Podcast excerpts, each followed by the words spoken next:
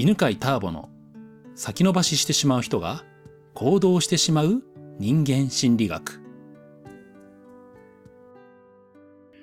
はい、こんにちは。えー、今日も八ヶ岳で収録してます。Facebook ライブ配信をしながらのね、収録ですね。えー、前回ですね、50歳になって、えーまあ、どんなビジョンを持っているかとかね、あまあ、人生振り返ってね、まあ、この分野っていうのがね、こう、両立するの難しかったよというようなお話をしました。で、もう一個話したいことがありましてですね、それがですね、えー、若い時にこういうことをやっておくと、人生のね、40代、50代になった時楽だよっていうことを話しておきますね。えー、まあ、これ子育てにも影響する、関係することでね、えーまあ、子供に伝えてることでもあるんですけど、うんと、まずね、とまあ、これ親になってる方はぜひ子供に伝えてほしいんですが、えー、今ね、これを聞いてるもし10代の方がいたらね、これを気をつけたらいいなっていうことがあってね、それがね、自分で決める練習なんですよね。うん。そう、このね、自分で決めるっていうのって、簡単そうで難しくて、そして、えっ、ー、と、ちゃんとした学生であれば、うん、いい学生であれば、あるほど、自分で決めるのが苦手というか、その経験を積まなくなってきちゃうんですよね。というのは、学校って、もうカリキュラムが決められてるじゃない？そして、あの、何時には何するっていう、もうね、そういうスケジュールも決まってるわけですよ。そして、えっ、ー、と、学校が終わったらね、塾に行って、こんな勉強をして、この勉強ができるようになったらば、あの、優秀とかね。で、模試みたいのがあってね。で、模試でね、なんか A 判定みたいなのあの、取れたらば、いい子みたいな。そういう、なんか、何々が正しいっていうのが決まっていて、しかも、その正しさに向かうためのスケジュールがもう組まれちゃってんのね。で、そうすると、どうなるかっていうと、自分で決めなくなるじゃないですか。決める必要がないじゃない？で、決めずに、じゃあ、どんな能力が磨かれるかというと、決められたことをうまくこなしていくという能力がどんどん育っていくんですよ。で、えー、これはこれで役に立つものなんだよね。じゃあ、この教育のシステム、今の、えー、こういうプログラムっていつ作られてベースに作られているかというと、それって、えー、今、50代、60代くらいの人たちが過去の経験をもとに、ね、あの教育委員会とか、えー、今、文科省とかで作ってるわけ、考えてるわけ。うん。で、これが一番いいんじゃないかっていうので作ってるんですけど、じゃあ、何を参考にして作ってるかというと、自分の成功体験をベースにして、こういう学校教育がいいっていうのを作るわけですよ。こういうふうにやると人生うまくいくっていうので作ってるんですけど、じゃあ、えー、過去の成功体験って何かっていうと、それが経済成長してきた時期なんですよね。えー、経済成長してきた日本がね、あの、してきたね、時期っていうのは、うんと、すでに先に経済成長しているアメリカとかがね、ヨーロッパとかあるわけですよ。で、そこをモデリングをして、で、あんな高性能なもの、高品質なものをどんどん作っていけば、あとはそれを効率よく作っていけば、えー、どんどん売り上げが上がるっていう時代だったわけ。で、だからそこで求められてるのはもうゴールが決まっていて、そこにうまくこう、たどり着くかっていう、そういう効率のいいね、えー、方法が求められてたんだよね。だから今学校教育というのはまさにそんな感じで効率がいい方法、スケジュールというのが組まれてるわけ。うん、で、えー、じゃあその先に何があるかというと、えー、効率よくそのカリキュラムをこなしていった人たちが会社員に入るような、ね、優秀、いい会社員になるような、ね、あの学校教育なんだよ。で、えー、ところが、じゃあ、会社に入ると今どうなってるかというと、今まで大手でうまくいっていた会社というのがどんどん営業がね、あの、うまくいかなくなってるじゃない？っていうのは、その、もうなんていうのかな、その、昔のね、アメリカとかね、ヨーロッパのような、えっ、ー、と、モデルがね、もうあんまいなくなってて、で、今は高性能、高品質なものさえ作ればうまくいくっていう時代じゃないんだよね。うん。個性とかブランディング、ブランドが大事な時代になってきてるだよね。うん。もうもっともっとなんかもういろんな多様化されてるわけじゃない。で、このね、その正解がない多様化されているもう時代になっている中で、じゃあ、ね、えー、10代にとかね、まあ、もっとその前ですよね、まあ、子供たちは何を学んだらいいかっていうと、それは試行錯誤するという力なんだよね。正解がないから、正解探しをするためにはどうしたらいいかというと、とにかくたくさんのことを試すのが大事なわけ。で、えー、本当何が当たるかわかんないんだよ、この時代さ。うん、あの、YouTuber とか見てみたらわかるよ。えっ、ー、と、今ね、なんか100万人登録者数とかいるようなね、何十万人もいるような人たちも、最初の頃の動画見るとね、もう全然違うことやってたりとか、話してる内容がすごい変わってたりとかするわけ。で、試行錯誤しながら今の形にしてんだよね。例えばね、あの、オリエンタルラジオのね、あの、あっちゃんが、えっ、ー、と、YouTube 大学やってんだけど、最初の頃は、なんか YouTube 大学っていう名前だったかもしれないけど、なんかね、あの、私服でね、ね、もう全然あの、ホワイトボードも使ってないような、あ、ホワイトボード使ってたのかな？うん。なんかこう、全然違うスタイルでしたわけ。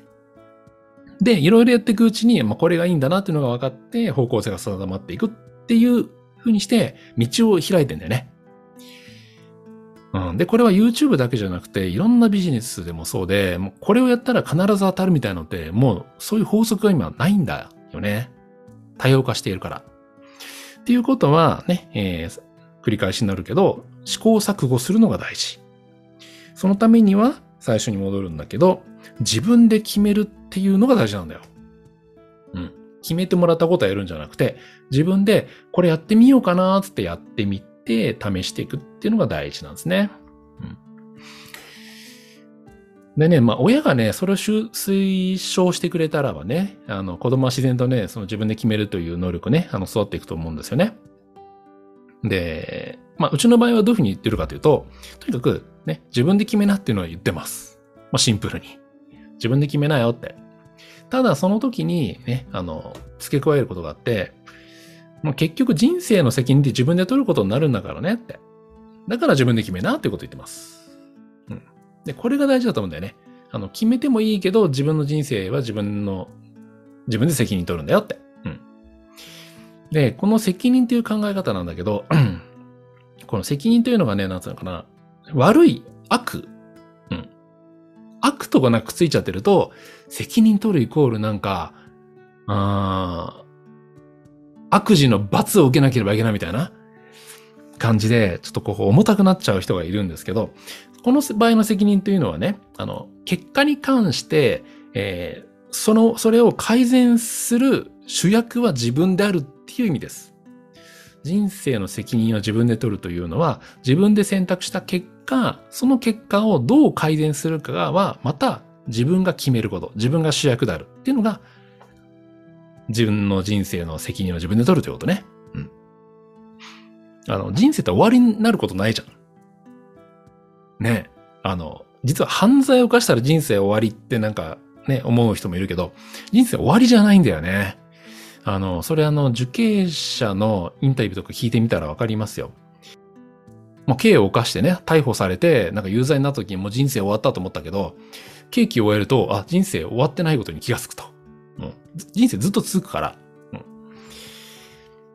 うん、で、どんなね、大失敗もそこで人生終わるわけじゃないのね。うん。終わったように感じるだけで実際は終わらないし、あの、チャンスはある。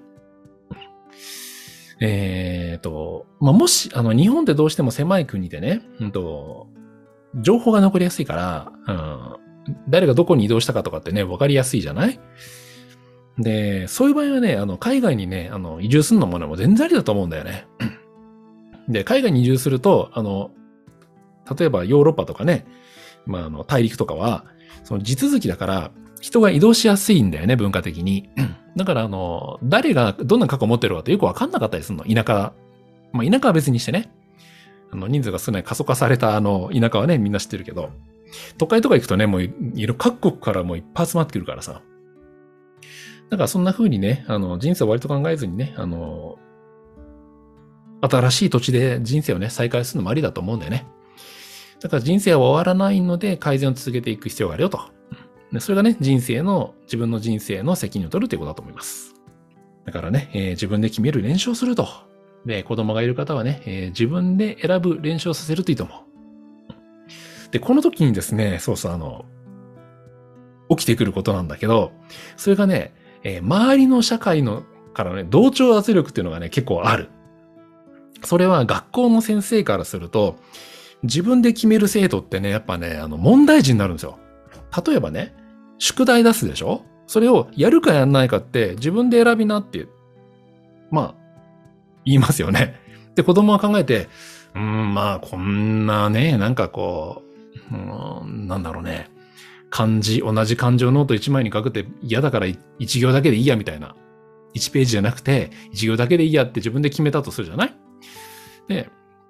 それに関してね、あの、ま、自分としてはね、自分の子供がそういうふうにと言ったらば、いいね、つって、それでいいと思うよ、つってするんだけど、先生はそこで怒るよね。えなんでやってこないんですか？みたいな。いや、でも、うちの親はね、うちのお父さんお母さんはそれでいいって言うんでって言うと、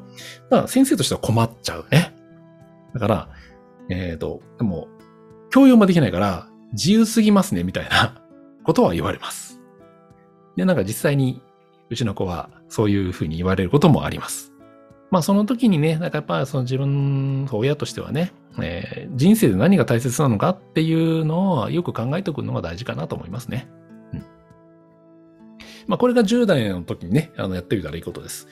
えー、自分の人生の責任は自分で取ることになるので、そして今の時代というのは正解がないから試行錯誤していく力が必要。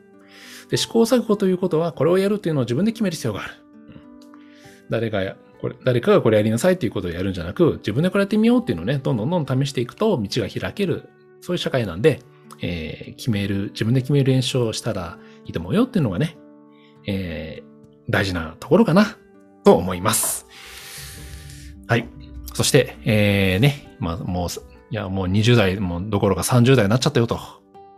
40代になっちゃったよと。のならもう50を超えてますよという方も、ね、えー、これから練習しましょう。練習すればね、上手くなりますからね。はい。ということで、今日は、えー、50歳になった犬飼ターボが、えー、若い世代の人たちにね、今何をやったらいいかということをお話ししました。自分で決める練習をしてください。はい。えー、今日はこんなとこでありがとうございます。この番組は犬飼ターボ、ナビゲーター竹岡由伸でお送りしました。